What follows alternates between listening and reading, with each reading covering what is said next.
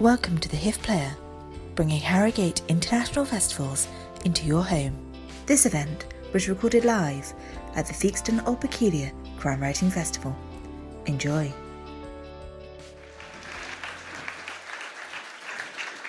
Good afternoon, everyone. It's uh, always wonderful to see such a packed house for, um, I have to say, what I think is the best named panel of the whole festival Blood, Guts, and Gratuitous Violence. Uh, crime fans, I hope you've had your lunch. You're not feeling too squeamish. Um, expect murder, bloodshed, a vicious brawl or two, and that's just between the panelists. And uh, I'm Fiona Cummins, and proving the pen truly is bloodier than the sword. Here are four titans of crime fiction. Uh, regular festival goers may recognise him, but he's here uh, today in a different guise. It's the Whisper Man himself, uh, Alex North, whose debut thriller has set Hollywood on fire. Uh, the, the Whisper Man was a Sunday Times bestseller when it came out earlier this year, and uh, it's being developed into a film by the Russo brothers, who directed Avengers Infinity War, no less. Um, described as mesmerizing and masterful, it tells the story of a grieving father and his seven year old son who moved to the quiet town of Featherbank for a fresh start. But 15 years ago, Featherbank was stalked by a serial killer whose victims heard a whispering at the window, and there are rumours his accomplice is still on the loose. Uh, criminal justice social worker turned author Helen Fitzgerald is the brilliant brain behind a string of taboo breaking, thought provoking thrillers that excel at pushing her protagonists to extremes. Um, her novel, The Cry, was a smash hit four part series for the BBC last autumn, uh, pulling in six million viewers. Very impressive. Um, her latest novel, Worst Case Scenario, has also been optioned for TV in a seven way auction. Um, and it tells a story of menopausal, drug addled, sex obsessed, downright outrageous uh, probation officer Mary Shields, um, who is tasked with supervising a wife killer uh, on his release from prison uh, with devastating, and it has to be said, darkly funny consequences. Sarah Hilary, uh, debut novel Someone Else's Skin won the Theakston's Crime Novel of the Year in 2015, and her D.I. Uh, Marnie Rome series has received wide spread critical acclaim ever since, with The Times describing her female detective as a three dimensional character of an emotional depth rarely encountered in the world of fictional cops. Um, in Never Be Broken, the sixth novel in the series, DS Noah Jake, uh, who is grieving the loss of his brother, takes centre stage, and it's authentic, complex, heartbreakingly real, um, and it offers an uncompromising take on, on drug and gang culture and uh, what lies beneath London's glittering veneer. Our final guest needs no introduction, is a man with many strings to his bow. One sixth of the fun loving crime writers, fresh from Glastonbury. He's been a stand up comedian, scriptwriter, actor, um, and as the Sunday Times best selling author of the the DI Tom Thorne books. He's one of our biggest names in crime fiction. Uh, Mark, and it says on your website, uh, I will dance for beer and small change. Mark, how about Oh, yeah, that's it. Here we go. um, his latest novel, Their Little Secret, is a fascinating exploration of the lies we tell ourselves and each other and how a chance encounter between two strangers can trigger a dangerous thirst to murder. So, uh, so ready up? Today's weapon of choice is our words. And uh, let's get started. So it strikes me that while all your books are very different in style and tone, all four of you handle the violence that's an inevitable part of crime fiction um, in a similar way. It, it's not explicit. It's not blood, guts, and gratuitous violence. Um, it's implied.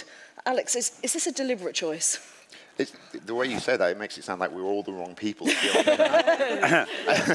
um, yeah, no, I mean, it's uh, absolutely a deliberate choice for me. I have, you know, I will write violence if it's important, um, uh, violence explicitly if it's important to the plot, but I always um, I think that it's better to kind of imply it as much as possible to make it implicit. I mean, there's a scene in The, the Whisper Man um, which would be incredibly upsetting uh, if I actually describe it in detail, a, a, child has been murdered and the police find his body.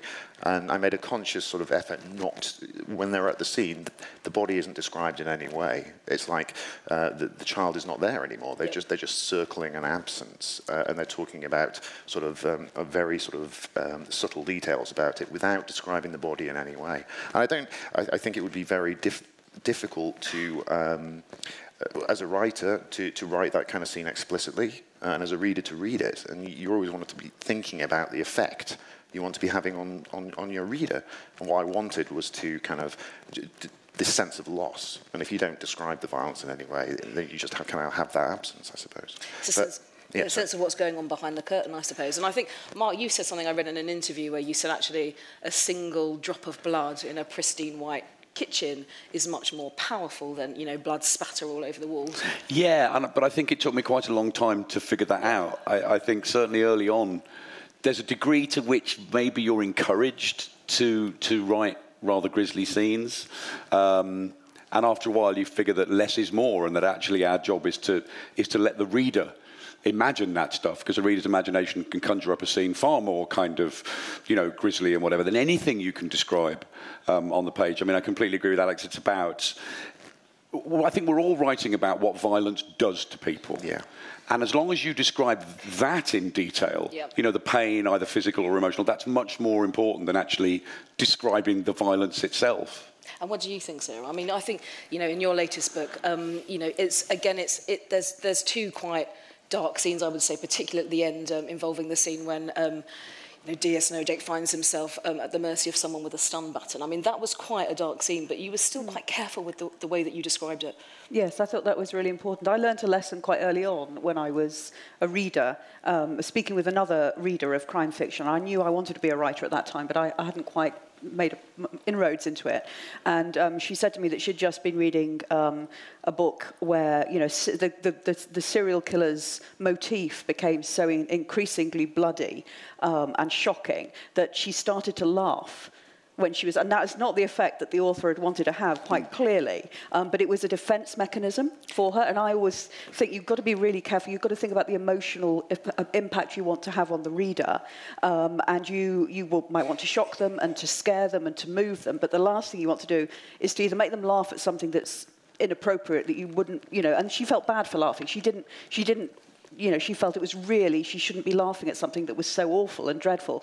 Um, and I think also I've read some books where I've, I've- become numb to it because it becomes so, you know, um, shocking. And, you, and it's, again, it's a natural defense mechanism. I think it's your human nature. You go, I don't want to read any more of that. It's, making, it's upsetting me too much. And again, the last thing you want as an author is to make your readers feel numb. I mean, that's, you know, you've really failed if you've done that. Well, and presumably you don't want someone to find either um, something ridiculous or the worst thing to put the book down. Yeah, yeah. Yeah, because that is not what we're after, obviously. Yeah. What about you, Helen? I mean, your your book is, I think it. You know, if you talk about violence, I think there's a real violence of feeling in your book. But that, but there was a there's a, and there's a scene um, involving a portaloo, um, which is very dark. Um, but again, it's you know you're, you. Uh, I, I, I, no spoilers, you see. But, um, I don't really wanna know what that yeah. it's great, but it's it's really dark. But you know, you touch on it, but you're you're not doing it in detail. Yeah, well, I mean, I'm describing a violent world. I was writing about Paisley, where I worked in um, near Glasgow, and it's a, the criminal justice world. And I wanted to give us a picture of the offenders that I worked with there and how crime feels. So, yeah, I was trying to do that. But I, my feeling is that it's a bit like car chases and sex. You know, that those things usually hold stories up, and I just want to fast forward because you know nothing's going to happen Yeah. until it's over. So, unless it's telling you something that's moving the story on, um, I won't put it in. Yeah. Do we think, um, as a panel, that crime writers have a responsibility not to glorify violence, or should it be entertainment first? Do you think, Well, I just think Helen just said something really interesting, which is it's about writing about what violence feels like. Yep. Yeah. And that's much different to what it looks like. And it's kind of easy to write what it looks like. And it's very easy, from what you were just saying, it's very easy to make a reader go, ugh, that's kind of easy. Yeah. It's easy to disgust the reader because we're all disgusted by the same things, or we should be. But trying to make a reader care about a character, that, that's our job, and describe what it feels like to be the victim of a crime or the relative of a victim of a crime. That should be the job. We're all writing about violence, of course we are, but what it looks like is kind of the least important thing in a way, I think. Do you think, I mean, are you ever asked to take something out of your books? Um, occasionally, u- usually by foreign publishers. The Germans, the, the Germans are oddly um, uh, squeamish about certain things to do with sex and violence. the Germans, for heaven's sake. um, and I had to take something out at the end of one book that was uh, they didn't like very much. But aside from that, no, not really. And what do you think? Do you think we have a responsibility not to glorify violence, or do you think we should be thinking about, you know, books ultimately? Lots of people buy books for, for entertainment reasons. Well, I think obviously we are trying to entertain. I don't think we can get away with that, but I get away from that. But I do. I, don't, I wouldn't say it's so much a responsibility. I'd say exactly as Marcus said. It's not interesting to glorify violence, and it's not. It, it- you know, I don't believe that the majority of readers are interested in that aspect of crime fiction, um, um, because if you look at the the kind of crime fiction that's being um, written and published and read, um, the, the the things that interest people are consequences of grief, um, how you, you work your way through the feelings associated with loss. That, that, those, are the theme, those are the themes behind the books that I think are the, are the best sellers, um, and certainly the ones that are most talked about and um, by readers and, and in reader groups. I don't think, I mean, you wouldn't have a readers group where you sat down and talked about, well, how glorious was the violence in this book? Who, you know, on a scale of one to ten, was this the most violent book? You know, you know people don't talk about books for that, and I would find it really boring if that's what my, I was meant. My, my, if my job was to talk about violence, um, then I wouldn't find it particularly interesting. So I think it does all come back to emotions. What do you think? As to whether we have a responsibility not to glorify, no, I don't actually think we, we, we have a responsibility not to glorify violence. We are uh, writing books, which are pieces of entertainment, uh, and so our responsibility really is to justify the entry fee for readers. Um, we don't have that kind of moral culpability, I, th- I don't think. But I, if you if you did glorify violence, I think you would lose readers in that way. Um, obviously, you have your own personal responsibilities as to what you're trying to achieve with your writing. So you know you have to be true to yourself and what in the vision that you're trying to do. Uh, but no, I mean it's just the responsibility is to deliver a good book.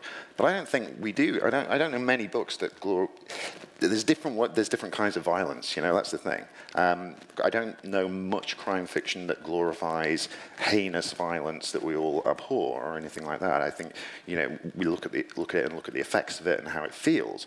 Um, but we, you know, uh, films glorify violence all the time. Look at Bond. You know, I mean, Yeah. it's just vi- you, you know, it's, that's glorifying violence, isn't it? What do you think?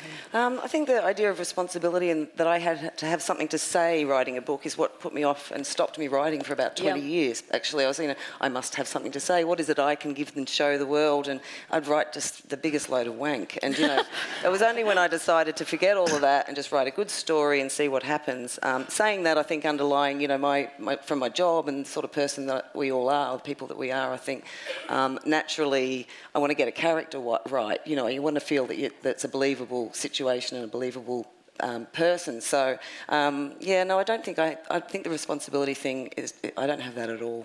No. Again, I think excellent. Her books are absolutely brilliant. If you haven't read them, um, I mean, in I suppose books like I don't know, say American Psycho by Bret Easton Ellis or uh, Cormac McCarthy's Blood Meridian, um, the murderous violence in that kind of real or fantasized is is off the scale in some ways. I mean, we're talking about not glorifying violence here, but you know, in American Psycho, there's smearing, you know, a dead body against a, uh, the matter from the body against a bedroom wall, or, or you know, scalping. Um, collecting the scalps of uh, the Apache tribes. Um, and yet both of these books, I think you could say, have become modern classics. So how far is too far? Is there, you know, is there, can you go too far? What do you think? Um, it's oddly enough when you were when you were describing those two things, I was thinking of Tom and Jerry cartoons because you know that, when you take violence to that sort of you know sort of iconic level, um, it does become the, the violence in Tom and Jerry cartoons is something else, isn't it? Really, um, and so I think there's it become the danger you need to tread a, a, a, a line between you know. Talking about violence, and I don't think either of those two books are trying to talk about violence in terms of um, contemporary society and the people affected by it. I don't Yeah. believe that's what those authors were trying to do. Which is what you do in your book. Yes, and so I think um, uh, they've set out to do something quite extraordinary. And Cormac McCarthy is interested very much in language, Yep. um, in his and his narratives bear little or no resemblance to uh, any known reality for for a reason, I think. And I, I- similarly, I think American Psycho is basically like it's like a pop song to violence, isn't it? That's and he did that. That was deliberate. Um, so I think that's very different to most crime fiction. Certainly, I think that we're all writing. Um, and I, I feel like we, we approach it differently for that reason. Is there anything you wouldn't write about? Um, there's some things that I um, have questioned whether I. So uh, the second book in my series, No Other Darkness, involves um, the the death of children, but not in the way that you think it does when you start reading the book. And it upset uh, the the the the beginning of the book made me cry, and several readers told me that it made them cry. Um, and um, it was uh, interesting that uh, actually it's the favourite book of, of one of my loyalist readers. So she's in Australia. Um, and the reason she likes it is because it deals with a very dark subject that had affected her personally in the most atrocious and appalling and horrific way. Um, and, um, but she found the book touched something in her, and she was really grateful to me for having written it. Now, I, you don't know that when you're, going to, when you're writing a book whether it's going to have that effect on readers. Obviously, you hope that it will touch somebody in that way, but to touch somebody that had been through something that was worse than anything that I had written or Yep. possibly would write. Um, and I think that's the sad reality of this, isn't it? I mean, I met a, forens- a forensic um, sociologist yesterday who said some of the things that she has seen every week in her job, if you wrote it in a book, people wouldn't believe it um, because it's so much more awful than people will conceive of. Um, and I think that's in some ways the real tragedy is that, Yeah. you know, um, I think, and, and also that comes back to the issue of what we're trying to write about. I don't think we're, we're setting, we want to be writing honest books, books that reflect the reality of most or um, some human beings. But what we wouldn't want necessarily to do is to scrape the bottom of the darkest barrel. And sadly, it's it's being scraped in reality. You know, that's Well, the exactly that, But yeah. sometimes those people that have been through those terrible things are, the, are people that go on to become crime fiction fans for, for the reasons of, I don't know, what it might be, recovery or simply just feeling that their story has been told or felt by, by somebody else. You talk about sort of I don't know, terrible things in reality, and I think Mark, with your um, previous book, you um, you had a killer in the in the Killing Habit, um, and was that a difficult kind of decision because readers are often not fans of animals being. Sorry. If, the, if there's one thing all, or one thing all crime writers know and that we talk about in dark corners at festivals like this, it's like do whatever you like to a person in a book, whatever you like, and readers will be tip top with that. Touch the hair on an animal's head, and they will come after you. Um, and this was it wasn't like I was just going, what can I do that's horrible to animals? It was based on a real case, the case Yeah. of this cat killer, and no cats were hurt on the page, but still I would do events to promote it, and people were coming up afterwards with trembling chins, going. I, I just can't read it. I can't. I just, and I, I really don't get that. Um, but something you just said, Sarah, really you is really something I think about a lot. That is that cartoon thing. Is Tom and Jerry, because when Tom in the in Tom and Jerry, Tom gets hit on the head by an anvil, right, and his head goes anvil shaped. Yeah, yeah. And in the next frame, it's gone back to normal. And, and I think that's the key to kind of what we do because we're trying to write characters that stay anvil shaped. Because one, an act of violence will change a person. Any act Yeah. of violence, let alone the stuff we put our characters through. And especially if you're writing a series. Yes. You know, Marnie Rome is not the same at the end of one book, let alone a No. series of four or five books. No. And, and nor should she be because the, these acts of violence are changing people. And that's kind of what we're writing about. Actually, what about you? Is there anything that you wouldn't touch I upon? was just going to, well, Yeah. there, there, yeah, there are plenty of things, but you've killed a cat. before. The, the Devil's I know, Staircase. but I'm a Yeah. bit- I've killed a I'm cat bit too. ashamed of. Actually, that's my most violent book, and I, I look back on it and I wish I could just Save the cat. Yeah, yeah, but a lot of people really liked it. Save the cat, not write the book. You know. What were you going to say? Uh, what was I going to say? Uh, Is there anything I wouldn't do? Yeah. Um, no, I mean, I, think- you see, I don't think you can go too far. I think you can, you, you can just do it wrong. Yeah. Uh, and so, I mean, the things that I wouldn't, I mean, there are certain things that I wouldn't feel comfortable writing about. And I don't think that if I was writing a book about um, sexual violence or rape or something like that, I don't feel I would be comfortable uh, doing an explicit scene about that. And I don't think the book that I would be writing would require it. Right, okay. Uh, so it's not that if, if, if a story did require me to write a really explicitly horrible, violent scene, then I would do it. But the stories that I tend to come up with don't require that. And it's much more effective, I think, um, to kind of sort of close the curtain over and to see the after effects. Uh, and you can hint at how awful something was uh, without actually depicting it. You know, I mean, it's like, I mean, this what we're all saying, I think. And your characters are damaged by what they've been through. Of course. You can see that. Yeah, I mean, like we all are. Absolutely. Um, and Helen, um, I was kind of curious because you've spoken um, about rage, rage that you felt, um, and that how you were given um, antidepressants before being diagnosed as having entered the menopause. Um, and you said, and I absolutely love this, uh, a friendly colleague was taking ages washing her mug in the sink. And a, and a red ris- mist rose in me. I wanted to grab her head and shove it in the sink. And I said, Mary is one of your most extreme characters. And I was think, thinking, what's the darkest place you've ever, you know, your research has ever taken you? I mean, was that, you know, that's kind of, you know, all of that, is that feeling poured into worst case scenario? Yeah, I mean, it, and it's a lot of it is from my work, and um, I think because I look, look, was looking in that book in particular at rehabilitation. So you're looking at somebody's chances of doing it again, and to decide that as uh, in the job that I was in, psychologists and so forth, you really do need to know the details of what they did, and you know what the risk of harm is is very much dependent on just how horrific their behaviour was, you know, and so we, you know, I was really, really into and really interested in the minute details of offences, um, and we had to be, you know, and we would ask people, the, you know, offenders question, very detailed questions about what they did, and every little detail absolutely mattered. It could make the difference between, you know, being very high risk of causing, you know, serious harm or not.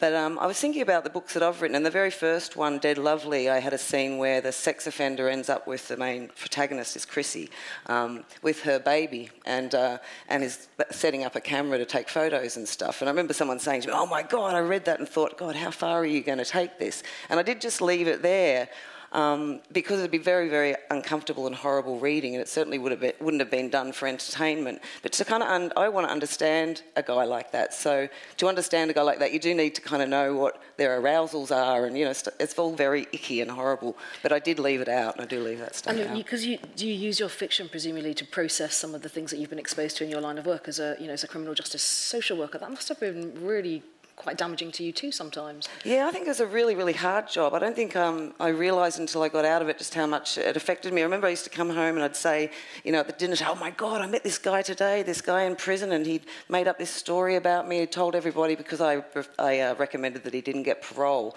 So he made a story up about me shagging him, basically, and gone around the prison. And I'd come home with stories like this, and my son, and I'd say, oh my God, my job's so exciting. And um, he'd say, it doesn't sound you don't sound excited, Mum. You sound upset. Yeah. And I thought, oh, you're right. You know, I am really upset all the time by this job. And actually, I left pretty soon after that. And was writing a way to cope with them? Yeah, pr- yeah, I think it was. And also, I mean, yeah, I mean, I was writing, you know, when I was working in Barlinnie, don't tell anyone, but uh, it was a really quiet job, so I wrote a lot in there. It was just Devil's Staircase I wrote in Barlinnie. That's probably why it was so violent, actually. I remember writing the last line while I was sitting in the office of Barlinnie um, prison. So, yeah, I think I was probably processing, you know, some of the stuff I'd done, but also it's just such great raw material. And what about you? Where's the darkest place you've gone for research? I mean, I know you mentioned in the past you've talked about being kidnapped in a hotel room. I mean, was have you gone darker? I, I wouldn't recommend that. I, I, no, yeah, no, I, uh, yeah, I, I've been a victim of, of violent crime, not you know really in a mild form of it, but but I, I suppose the, the, the darkest place I've been in, in, in terms of research, I, I wrote I wrote a book about uh, so-called honour killing a couple of years ago, and researching that, but not in a kind of on the internet looking up facts and figures, but talking to people. And I don't, I've never been as angry writing a book. I got really quite angry. And really not knowing at the time whether that was going to result in a good book or a bad book. I thought this could be really bad, that I'm kind of furiously typing away. But the more I found out about it, the more I just got furious. But it's important to write books with issues, though. Um, well, I, I think it is, although I'm not sure I'd recommend it often because you end up then going, "This is my book about this. This is my, you know, this is my agenda for this book." And most of the most of the books I think are written with an agenda tend out to be quite bad. You know, the story's still got to be the most important thing. Unless you're writing an engaging story with characters people care about, it doesn't matter how important the issue is. Um, but again, there wasn't a great deal of of violence in it. In that, you know, you, you must have all had this thing when a reader will come up to you and go, "Oh, that last book of yours, you know, really great, but oh, it was very violent." and you and they'll go, "Which bit?" and, and maybe they'll have the book with them and they'll go, "Oh, this book in chapter," and then they'll look at it and go. Oh no, it wasn't. But I just kind of imagined that it was, and you think, well, that, that, I've done my job okay then. That's what you want the reader to do, to be imagining it. Absolutely, yeah. Well, it's like the psycho shower scene, isn't it? Everybody thinks that's really violent, Right. but you've never Yeah. seen an No. go in or anything like that. It's the music. Yeah. Um, and Alex, your serial killer, um, he abducts five boys and, and then a, a sixth is now missing. Um, that's quite a dark place to go. Does it affect you while you were writing it? No, no, I mean, no. Um, I mean, I don't think I went to a very dark. I didn't have to do any research for the Whisper Man because I mean it's all made up, and it's Yeah. and the darkest place I suppose was just hanging out with my son, who is like who was sort of seven, six, seven, eight while I was writing it, and you know, so n- no, I mean, I'm I'm fairly good at sort of setting myself apart from what I'm writing. Yep. It's kind of a, you know, you get into it and everything, and you care about it, but a lot of it is a technical challenge. And I'm well aware that these are characters and they're not real, you know. So no boys were hurt. Um, boys were hurt, so it's not real, you know. So it's it's- so it's, it's really just the technical challenge of kind of doing it in a, a, a kind of um, sort of careful way to deal with the subject matter. So you know, hopefully it doesn't upset anybody, and just to make the book work, you know. So that's what I'm thinking about. And actually, I, I leave that when I'm done, you know, and go go and have tea. Put it aside and forget about it. And, and Sarah, um, there's, a, there's a scene in Never Be Broken where a, a body falls from a high rise block of flats and, and, and hits a car, which is incredibly realistic. Did you do a lot of research for that? Um, I did. that came out very wrong. I, I have to. know, That's a perfect excuse to say that when I um, uh, uh, when I heard the, the title of this panel, before I knew uh, uh, who was going, else was going to be on it with me, um, and I assumed it was a, a work in ti- uh, a work in progress, the title for this panel. but I was I actually happened to be um, at a dinner with my mum and all of her cousins, so a room a room full of you know sort of seven, late seventies, early eighties. And my mother said. "Uh, Sarah's doing this panel in Harrogate this year. It's called Blood, Guts and Gratuitous Violence. And their faces were, and she went, I'm so proud. but it was a lovely, a lovely, sincere moment. And I felt it was, no, did I, um, no, oh, I tell you where that came from, actually. It was some years ago, before I wrote my debut, in fact. Um, and I, it was by complete accident, and it was a part of the internet. I imagine now it's probably on the dark web, um, but it wasn't on the dark web at that time. It was a, um, the, a most horrendous website, and I don't even know how I found it. Someone had told me about it. Um, and I, as I say, I don't think it exists in, on the main internet anymore. It's called rotten.com. And it had. Have you heard now of she's this? told us this. Well, yeah, Yes. yeah, no, Yeah. back in the day, and then there was Ogrish and things like Yeah. that that did the same. Death Yeah. fetish footage. It was terrible, and I don't even know how I would, knew about it, but I literally just clicked, and it was full of things like. You just stumbled on I, it, right? yeah, stumbled These on- things It's an, happen. it's an old laptop. I don't have it anymore. I threw it off a high rise. No, um, and it was, and, and there was a, a, a really shocking, a real photo of a young girl that had uh, uh, done exactly that. It was a suicide, and I really wish I hadn't seen it. And I am really please don't go and look it up if in case it is still on there because the site it, it's very very and it but it never left me. And that, I really wish I hadn't seen it, but it, I, I just had, had, and I only, literally, I saw it for one second. The minute I saw it, I shut it down. Wished I hadn't seen it, but it's right there. It burnt onto my retina, the image of this, of this girl in the car, because the, the, car is kind of, you know, concertinaed around her, and it's, she's just in it, you know, trapped in this. And, and it was, um, but it's, I, I thought, I spent a lot of time thinking about her. And I think maybe that was part of how I got over having, you know, the uh, trauma is a, lot, a strong word to use, but the shock of having seen this image was that I, I, I wanted to think about this girl's life, and I wanted to think about, you know, rather than her death, the horrific image of her death, was to think about. And so, I, you know, I, I knew what clothes she'd been wearing, Yeah. I'd seen, and I could I picture, you know, uh, how, I knew how old she was and what her hair was like, and I began to sort of tell a story in my head about about this girl. And in fact, it's not the story I tell in Never Be Broken. It's um, she's not the same girl, but it was it, it did feel like you were saying to Helen, did it feel like a sort of, you know, almost like a therapy to write, and, and I've been waiting for the right moment to tell this story about, and I think maybe the fact that this everyone says how effective this this scene is, and um, and unfortunately it's witnessed by DS Noah Jake. It's one of the things that contributes to his trauma at the beginning of the book. Um, and it is a really, you know, it's, it's such a shocking It's incredibly moment. powerful, Um, really and, and, powerful and scene. maybe it's powerful because it was, it was real, you know, and, and I don't want to spend too much time thinking No. about that because it's quite upsetting in a way. No, I mean, there's. Uh, sorry, I don't want to interrupt. No, go for there, it. there is, I mean, I'm familiar with that, and there is a proliferation of the similar sites online Mm. now. Because when Rotten.com started, it was quite uh, the, the, the web was more in its infancy, and now there are sites where you can see absolutely anything. And the, the thing that shocks me most about them. Um, is you get the comments on the pictures, you, Oh, I you- didn't read- and it, yeah. that you, it's people who are so callous. There is Yeah. no empathy. They enjoy Yeah. seeing these Yeah. things, and that you know that's Yeah, it's that shocking. Well, that's isn't what I was just going to say because you know, if there is a, a terrorist attack, if there is someone going on a murderous rampage, and there is footage posted online, the first people, first thing people do is go and look it up, right? What does that say about us? Do you think? Although I, uh, the other thing that uh, actually influenced this t- the telling of that story of the girl that that falls from the building was um, uh, this um, uh, 9/11 um, towers and the self-censorship of the American press to not tell the story of the people that jumped. Because there was this feeling that it- yeah. yeah, they, they, they felt that it, you know, they, and, and some American people reacted very badly to those people that fell. They did a documentary, it's a very famous documentary called The Falling Man, which is excellent. Mm. It was a piece that, a, a, you can look up the piece the man wrote, but it was a documentary as well. And there was such vitriol for the people that had, by some people, for the people that had jumped, chosen to jump. And they were seen as suicides. Now, you know, they weren't suicides. They were murdered. They were. Let's be clear on that. I mean, they didn't choose Yeah. to do. They, all they chose to do was not to burn to death. Yeah. They chose to spend a bit of their last seconds of their life in the open air. But they weren't jumping to live. They knew what you know. And I, I was so shocked by this reaction. And they censored all the sound effects, all the noises out of all the film footage. So when you ever you watch those documentaries that they always put up on the anniversary, they've all had the sound of the of the falling people landing um, stripped out of them, and nobody, none of the newspapers would print any of the pictures of, of any. And I, I felt.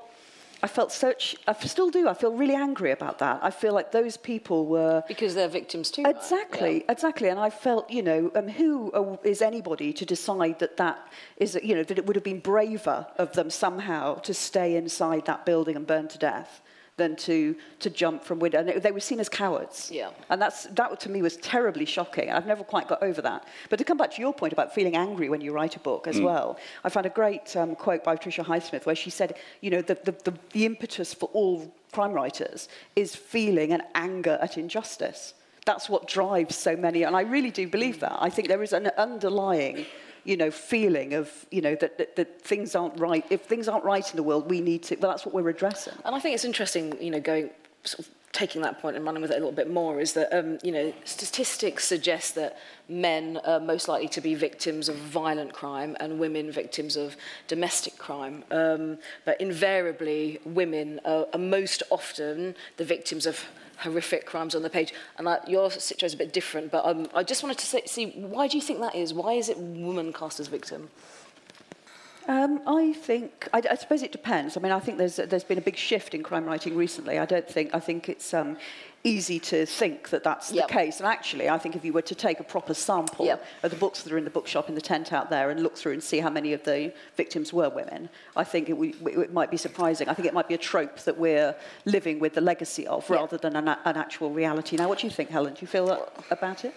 Um, oh, I need to think about it for a second. Well, I was going to. Well, I Sorry. was going to. I was going to say that to you, Alex, actually, because Alex's book is really interesting to me because it's got a male detective, it's got a father and son relationship, and and, and the six victims are all boys. There, there is no violence at all towards women really in that book. So is that No. was that a deliberate choice that you made? No, no. I mean, it's just the way I, I wanted to write about fathers and sons. That was that was the initial impetus for the book, and the kind of so the story grew out from there. And so it made sense to make uh, to, for the victims of the previous uh, in the previous killings to be boys. I think there is no violence against women in the book, which Yeah. I think is probably quite. It's eligible for the Staunch Prize. I'm sure we'll come. Here we go. From the audience, that- which brings me nicely. I, I didn't say I'd submitted it. For this.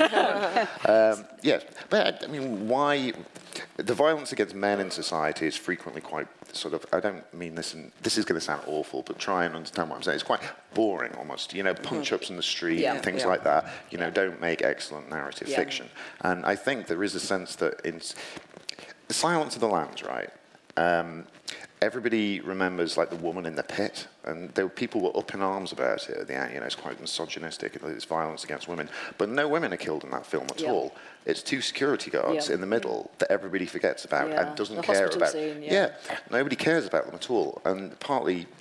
Not partly because they're men, but they're incidental to the plot. And I think there is a sense in which um, sort of women almost make men are expected to save themselves, perhaps. I don't think that's right, you know, but I think maybe there is a sense of that in books that women sort of, you know, make better victims almost in a way. I don't know. It, yeah.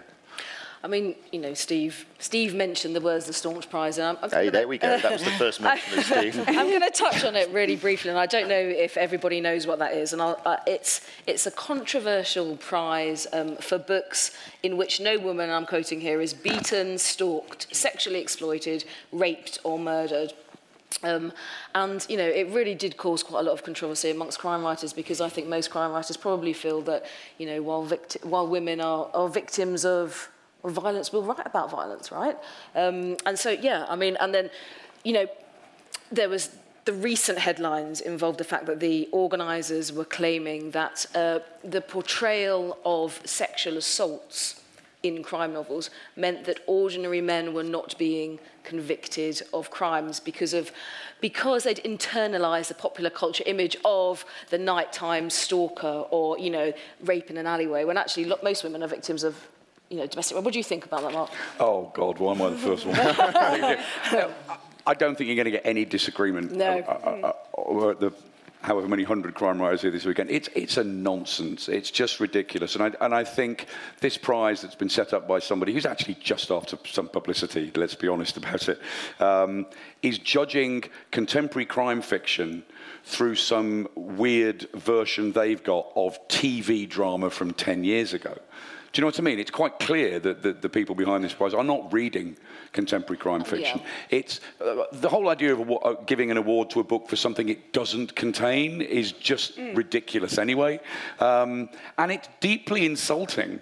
Uh, especially to the female crime writers who are tackling violence against women. It's deeply insulting to writers to writers like Sarah and Helen and Val McDermid and Denise Mina and Boyden yourself. People have written about this stuff uh, for a reason. Um, anyway, rant over. Well, and also it's because just bonkers. Well, it's no, bonkers. But you're right because actually, you know, going back to what we said, you know, women are often victims of domestic crime. You know, people will be raped by their partner or you know the coercive control, that kind of thing. So of course it needs to. To, to feature in crime fiction, so uh, completely what you said. They're not. They're But not also, it means a book that features the most horrendous and gratuitous violence against male children Yeah. or male adults is completely acceptable. Yeah. Um, You should let Sarah go to town on this. no, Sarah's written rather brilliantly about this Yeah. recently. So, Yeah, I mean, uh, two things occur to me. One is that how strange to set up a prize for um, a genre of fiction that you clearly are not reading. Yeah. Um, it's a very strange uh, impetus. Most people who get behind a cause, it tends to be because it's their passion. And I do re- very much feel that this is, I feel like almost like sending a care package to the organisers of, of contemporary crime fiction you know, to, to try and, and, and, and help them understand a little bit more about um, the thing that they're pretending to be experts in. Um, but I also feel more strongly than that. I really do feel um, that it's, it's not a prize so much as a gagging order. You know, I mean, it's the women that are being told that we shouldn't be writing about these issues and, you know, readers to be made. I mean, how many times do we have the whole the guilty pleasure of crime fiction conversations? Um, you know, I mean, I've been invited to panels where that's been the title of, of you know, um, and I just, I mean, and when I, you know, that, that takes me down a different avenue, which is, you know, I'd love to see some literary um, writers um, asked whether they feel guilty about having written a 10th book about white middle class midlife crises, frankly, Yeah. um, because they, they ought to be starting to feel a bit bad about that, but apparently they don't, so that's okay. But no, I'm, I think... Uh, to Go come on, back- Sarah, come on. to come back to a point that Steve made right at the beginning, I think violence takes many forms. And I think, you know, censoring women Yeah. for because women aren't believed, are they? You know that we know that. So if you've been um, assaulted, the chances are you're discouraged from going to the police, often even by your loved ones, assuming your loved ones weren't the ones responsible, um, because you will be treated badly. You won't be believed. You'll be subjected to some sort of humiliating interrogation. It'll be like a second assault. You'll be made to go through all of these awful. So that, that the silencing begins there, um, and then you know if you go to court, then you've got to appear and you've got to be, you know, uh, and you're discouraged again because it'll be horrendous, won't it, if you have to do that. And this seems to me like it's just an extension of that. It's another way of saying, shut up, up women. Your up." experience is not valid. You shouldn't be talking about it. We're not interested in it. Let's pretend it doesn't exist. Um, and as you, as Mark says, write about murdering children instead, because that seems to be fine. Um, so the whole thing is, yeah, I, I, you know, it is ridiculous and very offensive, I think, personally, to you agree with readers as well. Uh, yeah, I totally agree. Come on. I mean, in my job, if they, you know, we'd taken all of those offences out of my job, I wouldn't have had anything to do. You know, like I was saying, the real world I'm trying to reflect, Yeah. that was everywhere. And, you know, and to be able to write about it in a way that, you know, and I'm a feminist, I'm a, you know, and I'm writing it from a feminist perspective, female, female point of view. Um, I feel like, you know, giving the, um, the real effects of, of what it feels like to be on the uh, receiving end of that kind of um, offence is really, really important. And actually, we were talking before about being upset, you know, and upsetting people. I really like upsetting people, you know, because I think violence is upsetting and Yeah. you should feel it, you know. So I go for that. I like to make myself cry. It's kind of a rule. If I don't cry at certain events, then it's not right. I have to go back and start again until I cry. But it might just be exhaustion. I think, and it's interesting, we've got a, a fair gender split on, on the panel, and I think it was Val that once said, um, with a handful of exceptions, and I think she included you in this um, number, Mark, that women write uh, what it feels to be like a victim, and men write um, from the point of view of spectator. Uh, do you think that's fair? Uh, yeah, I think I think to a degree it is. I mean, um, you know, this this small, relatively small act act of violence that I was on the receiving end of means that when I um, do write about it now. I'm, I am just generally writing about. I, can't, I can almost not quite remember what happened, but I can remember what I felt when it was happening. I remember how scared I was, and I remember my heart thumping so much that I was bouncing off the carpet, and I can remember wondering if I was going to see my wife and kids again. I can remember that. That's what matters, not what it felt like when I got punched. Or do you know what I mean? Yeah. Um, and I, th- I think that's largely true because I think that the, the point that Val is making is that uh, an awful lot of women grow up with the feeling like they are potential victims because they're they're brought up that way. Don't go, you know, make sure you don't walk home on your own and do all that stuff in a way that young men aren't. So I think it does possibly affect the way men and women write differently about violence. But I think the simple fact is, just going back to the whole staunch debate, just briefly, that if, but if every, if every person in this room named their favourite crime novel, you know, 99 out of 100 of them would not be eligible for this stupid prize. Whether it's a cosy novel or a serial killer thriller or it's Scandi Noir or whatever it is, it wouldn't meet the ridiculous criteria of this award. And I just think, you know, not once actually has, has the woman behind this award debated it. No. You know, in public, and any time you take her on, like you took her on in the papers, it's just like she goes la la la la la la. la. As long as should people invite are, her here, as long as shouldn't we? people are paying to enter her uh, Yeah, I mean, that's competition. the Yeah. thing. Yeah. The problem with it is that, you, you, so, sorry. No, go for it, go for I've not said anything about it. Yeah, yeah, say come it, on, say Steve. it. you know you want to. The problem is, that, Alex? yeah, yeah. The problem is that when there is criticism of her and she responds, she sounds so reasonable, and there is actually this massive discrepancy between the way she, the, the organizer, defends herself against criticism, and you know, if you listen to her, you would just think, she, oh, we're just trying to promote books that don't inc- include violence with women. What's the problem with that? No problem with that at all. It's the fact that she really hates books that include violence with women and thinks they're exploitative and thinks, as you know, as you were saying, that we actually contribute um, to sexual violence in real life. And how insulting is that to writers, but to readers as well, to think that they're so that they will just be brainwashed by the narratives that we produce. She also said to she do- used the phrase. She said that we were celebrating violence. Celebrating, Said, that's the uh, you word. know, that's, That was our objection to the prize was because we wished to celebrate violence Yeah. against women. I haven't, which is I haven't just read a crime novel in recent years that celebrated violence against women in any No. capacity. And you, and you, hasn't. you're all violence celebrators, What do you all of you. that, Helen? I mean, do you think, you That know... celebrating violence. Well, no, about women write and what they feel and, and, and male writers write as spectators. Do you think that's true? Well, no, I don't think it is anymore. I mean, I don't know it. Well, I know one that I read anyway. Yeah. Um, and I think people are being much more careful about it. And I think it's probably a good thing if we're all thinking about making sure that, you know, that we're not writing exploitatively. Um, but I don't see it as a huge problem um, at the moment. and you and um, you mentioned it briefly earlier. We were talking, touched on kind of television and film and stuff, and we were saying, um, you know, or I was thinking that. You know, in things like I don't know, Line of Duty, or you know, if anyone watched The Walking Dead, there was one series particular. There seems to be an acceptance of extreme violence on television, um, in film, in a way that in a way that perhaps extreme violence in books still has the ability to strike an emotional gut punch. People still, you know, react very strongly to that. And I think, do you think that elevates books to a medium um, that makes us feel something that perhaps other media can't make us feel? You know, do you think books do something that, that television and film don't? Well, of course, because crucially, you can be inside a person's head mm. in a way that on, on television or film, unless you have a sort of cheesy voiceover, you can't be. So in, on TV and film, you're seeing the violence. That's and, and boy, are you seeing it. Yeah. You know, whether it's sort of CGI superhero, slightly sanitized violence, or whether it's some you know deeply graphic bit of violence, you rarely you rarely are seeing what it does to people because you're not inside a character's head, which is what we do. Yeah. Um, so I think there is that that crucial difference. What do you think? Do you agree with that? Yeah, no, completely. I mean, it's the visual element of it, I think. Yeah. I mean, but re- they're different mediums. They're, we're all telling stories and everything. books and films are telling stories, but they, they do it in a different way. And with films, obviously, like Mark says, you can't be in somebody's head and you have to see it. Uh, whereas in books, you can give a much more, you can choose how to frame it, uh, you, can, you can do it in different ways. Um, and you've got the, the gift of the reader's imagination, exactly. which is far more powerful than, than we've got. So the, often, if a reader is, just like you said with the book, where they're trying to search for the, the violent moment, it's, it's, it, it's the, that is such a tool in our box, isn't it? Reader's imagination is such a great gift to have. And I find, when I'm writing, I'm always, I always like to take people up to the, the moment where yep. you know that there are, you know, a reader's imagination is a powerful thing. They'll think of something much worse than mm. I could have, mm. could have done. And then it's in, you know, and the fact that it's come from, from them makes them you know, sort of almost like sort of complicit in the story, and it's very personal. And I think whereas you, television is something that does happens at you and to you, yep. isn't it? It's not something yep. that you're participating in. That's right. And I just we're going to go to questions in one second, but I just wanted to ask all of the the panel a final question. Um, if uh, you were to commit the perfect murder, mm. how would you do it? Would you bludgeon to death or poison? Oh, poison. I don't think I could bludgeon, but this is something that my family talk about all the time.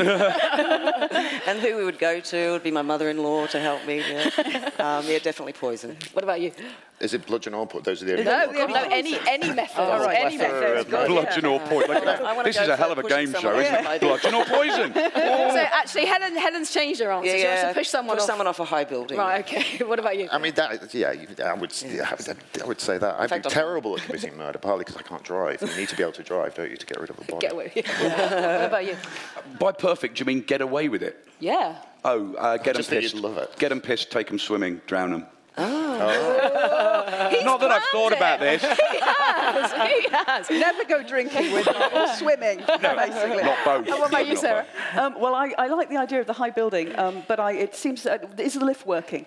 Um, uh, because I'm not going to go up, you know, I'm going to exert myself to do this. And then, you know, and, and I suppose the body does become someone else's problem then, doesn't it, under that circumstance? Yeah. Um, so, exactly. Are you seriously saying that if you were, felt homicidal enough to kill somebody, but it avoided a few flights of stairs, you'd go, oh, that's okay, forget it, you're, you're good. I think I would find The laziest way. murderer yeah. in the world. so, it's not, I don't want to put myself out, you know. People, also, people would be suspicious, because they'd yeah. go, oh, she never climbs she, stairs. Exactly. right, okay. How many floors of showing on an app on her phone that she's done today? Oh, caught by a Fitbit. I know. well, what we don't want I to thought of that. Yeah. yeah. but what we don't want to happen is for anyone to be seriously injured by the throwing of the boombox mic. Oh, my God. So if please. anybody doesn't want to have the mic, the mic thrown at them, please just ask for a, for a normal mic. Um, but anyway, is there any questions? Wow. Right at the back there. I think you've all discussed in some detail and effectively the psychological effects of violence, but one of the things which concerns me is that a lot of writers, and especially television people, get the physiology wrong. Uh, human beings are really quite fragile, and some of these fistfights you see on television, and indeed things in books, people wouldn't recover from, they'd be permanently disabled. Uh, and you get this nonsense where someone's shot in the shoulder and three days later they're back at work with their arm in a sling and a rueful grin. Would you like to comment on how much research you do into how harm, much harm you know, a blow on the head or a thump in the chest actually does. Well, gee, that's a good question. Do you want to start with that one? Uh, yeah, I do, I do so much dodgy Googling. I mean, yeah, it's unbelievable what my search history is. Someone, my sister was on the other day saying, what have you been watching on YouTube? You know? uh, yeah, I'd like to know exactly what... And like I was saying before, I do like to know the details of that to make sure it's realistic and that that would do have the achieved goal of killing the person or whatever. Yeah. Because you often have, say, a detective who's been injured, or sometimes, in fact, this was, yeah, you, you, you the detective is injured and they manage to get up and, and, yeah. and, and, save the day. I mean, do you think, do you do a lot of research into that, Mark? No, no, well, not too much, because of course the problem with research is that you then end up crowbarring it all into the book. Yeah. And look at all this stuff I've found out. Yeah. Now you're going to know about it. Um, I guess it depends what kind of book. I mean, there are plenty of books that we all love uh, that are at the more cartoonish end of things, you know, spy heroes and all that kind of stuff, where they do get seven shades of shit beaten out of them and then they bounce back up and they don't feel any different in the next book. Mm. Nothing wrong with those books. There are particular genre books that we all love, you know, from James Bond on or whatever. Um, but if you're not writing that kind of book, you can't pretend that, that, that a, a, pre, a person can even get smashed in the face yeah. and then be fine and right as ninepence the next day. Yeah. I don't think you need to do research to know that stuff yeah. um, without the actual details of how long it takes for a wound to heal or whatever. But What's up? Um, yeah, I mean, I don't do any research into that. I mean, it, you have to remember that it's fiction, I think, and you have to write an entertaining story. and it depends on the style of the story, obviously, how gritty and realistic you're aiming to be or to present yourself as. But it has to be entertaining. And we all know that um, real life violence is, is so much, so different from a lot of violence that we see on the screen or in fiction. Anybody who's seen a fight outside a pub and how messy and horrible yeah. it is, yeah. you know, knows how different that is from like a choreographed fight scene in a movie. Yeah. I mean, you have to suspend disbelief a little bit. But it depends on the type of book you're trying to write. I, I mean, you don't want to read a Jack Reacher book where he's spending three months in therapy. Yeah. you want to see him kick ass, right? Yeah. That's why you read them. Any other questions? Have any of you ever had an idea that kind of crawled out of the hindbrain and it's just so hideous that you've gone, where the hell did that come from? And decide that you really can't write it or don't want to? Ooh. He wants to take that one. Uh, that's one I would probably just write. It's like, I have to write that. if no, that's making me feel sick, then yeah, go for it. yeah, exactly. That sounds blissful. That's the watermelon. That's the benchmark. I love the expression as well, crawled out of the hindbrain. Yeah, yeah, I'm like thinking, now, come on, hindbrain. You've been letting me down. Let's, uh, yes, no. No? No, I think if, and I absolutely, an idea like that, I'd write it in a heartbeat. Yeah. yeah. Anybody else?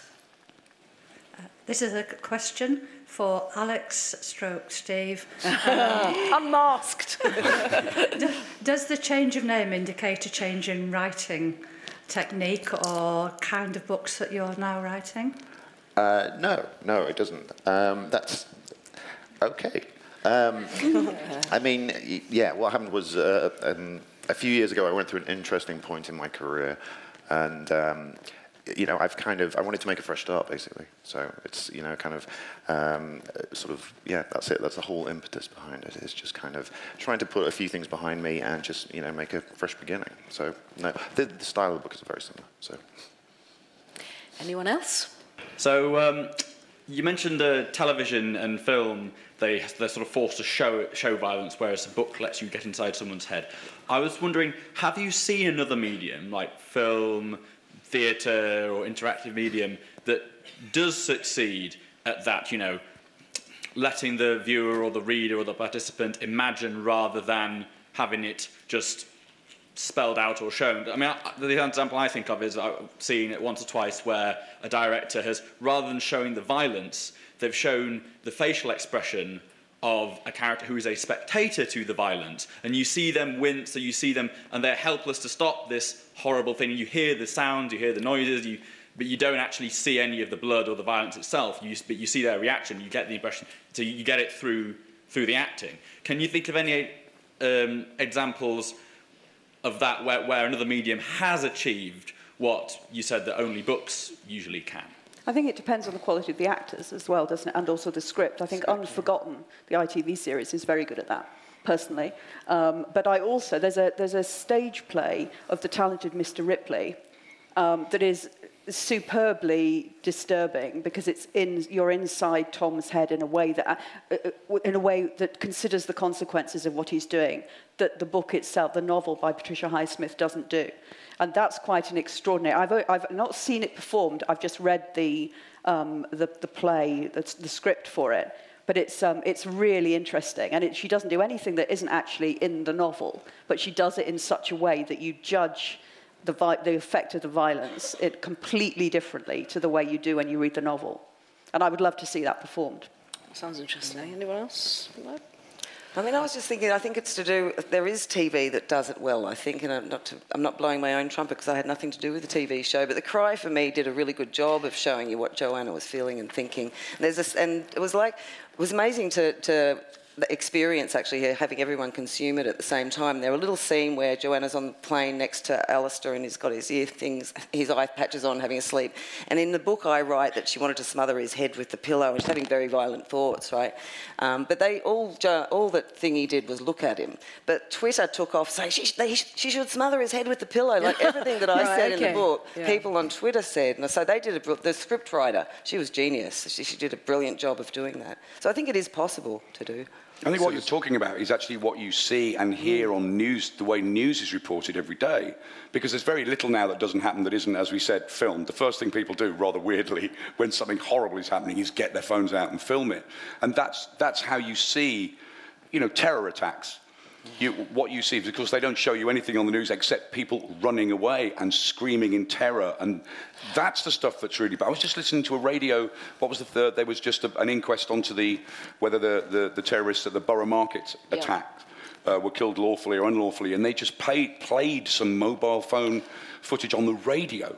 And just hearing it literally gives you chills just hearing somebody screaming because he can't find his wife. They were in the same restaurant and then they got separated, and you just hear him in the background shouting her name.